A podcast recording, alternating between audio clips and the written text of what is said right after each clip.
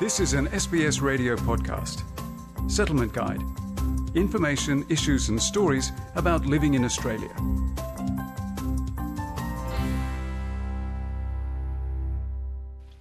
Medicare is the Australian publicly funded universal healthcare system. When eligible, you can access a range of medical services for free, including care as a patient in a public hospital or lower-cost prescriptions. Audrey Bouget has a look at how it works, who is eligible, and how to enrol. The Medicare system is divided into two parts. Stephen Duckett is the Program Director of Health at the Grattan Institute. He explains that the first component lets eligible people obtain free treatment in public hospitals. The first one is about public hospitals.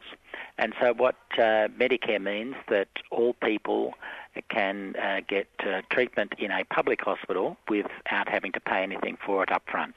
So that includes inpatient treatment and uh, treatment at an outpatient clinic or at an emergency department.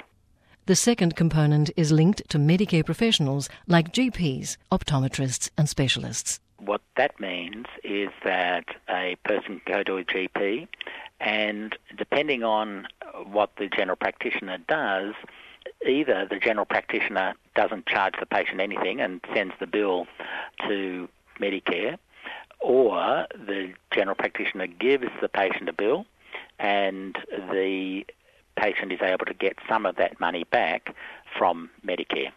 Hank Jongen is the spokesperson for the Department of Human Services that oversees Medicare. He tells us who is eligible. People who reside in Australia are eligible for Medicare benefits, especially if they are Australian or New Zealand citizens. They're permanent residents. Under some circumstances, if they've applied for permanent residency, uh, generally most visa holders uh, are eligible. And there is also a category of people who are covered by reciprocal healthcare agreements that are also eligible. But it's important to make the point that those reciprocal healthcare arrangements only relate to about eleven countries where we have agreements. You can check if you're eligible on the Department of Human Services website.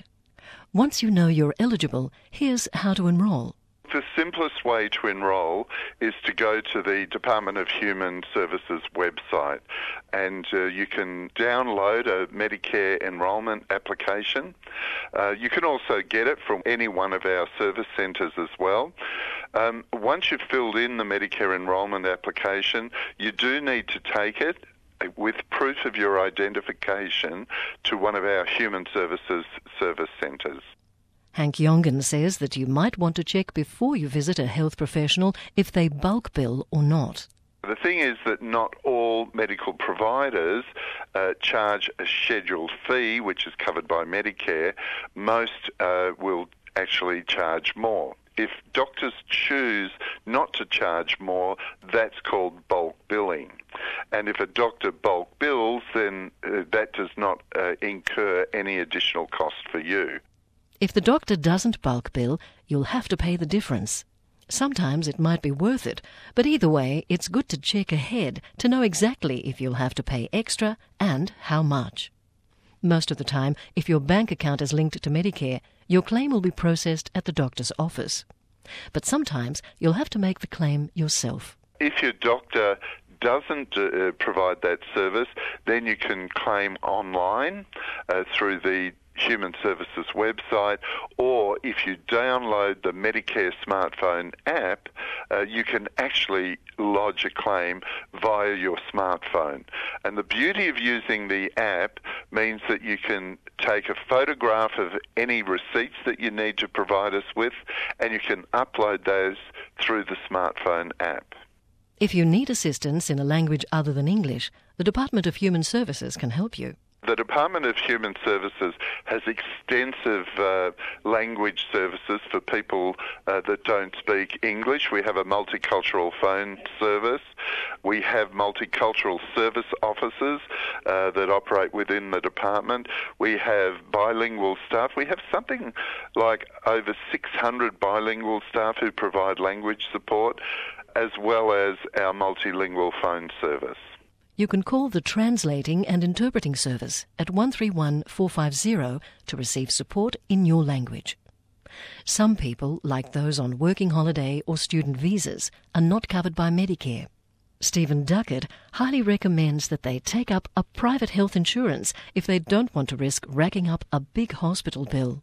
Medicare is an arrangement for Australian citizens and permanent residents, uh, and so obviously if you're a new, newly arrived migrant, in some circumstances you're covered by Medicare, but in some circumstances you're not at all. That means you have to have some sort of private insurance arrangement, often to make sure you you can afford to pay your medical bills and your hospital bills. If you're an asylum seeker who is not eligible for Medicare, there are a few organisations in each state to help you cover your medical bills. Sheena McShane is the Health Program Manager for one of them, the Asylum Seeker Resource Centre in Victoria. We're also very fortunate in Victoria to have a state government directive that asylum seekers can access public health hospitals with or without Medicare. So there's three specialist uh, health services in Victoria. There's the Monash Refugee Health Service, which will see people without Medicare. There's also ourselves, the Asylum Seeker Resource Centre, and there's uh, another health service in Brunswick, the Cabrini Asylum Seeker Refugee Hub. If you want to check your eligibility for Medicare, enrol or have any questions, visit the Department of Human Services website or call the Medicare General Inquiries line at one three two zero one one. Feature prepared by Audrey Bouget.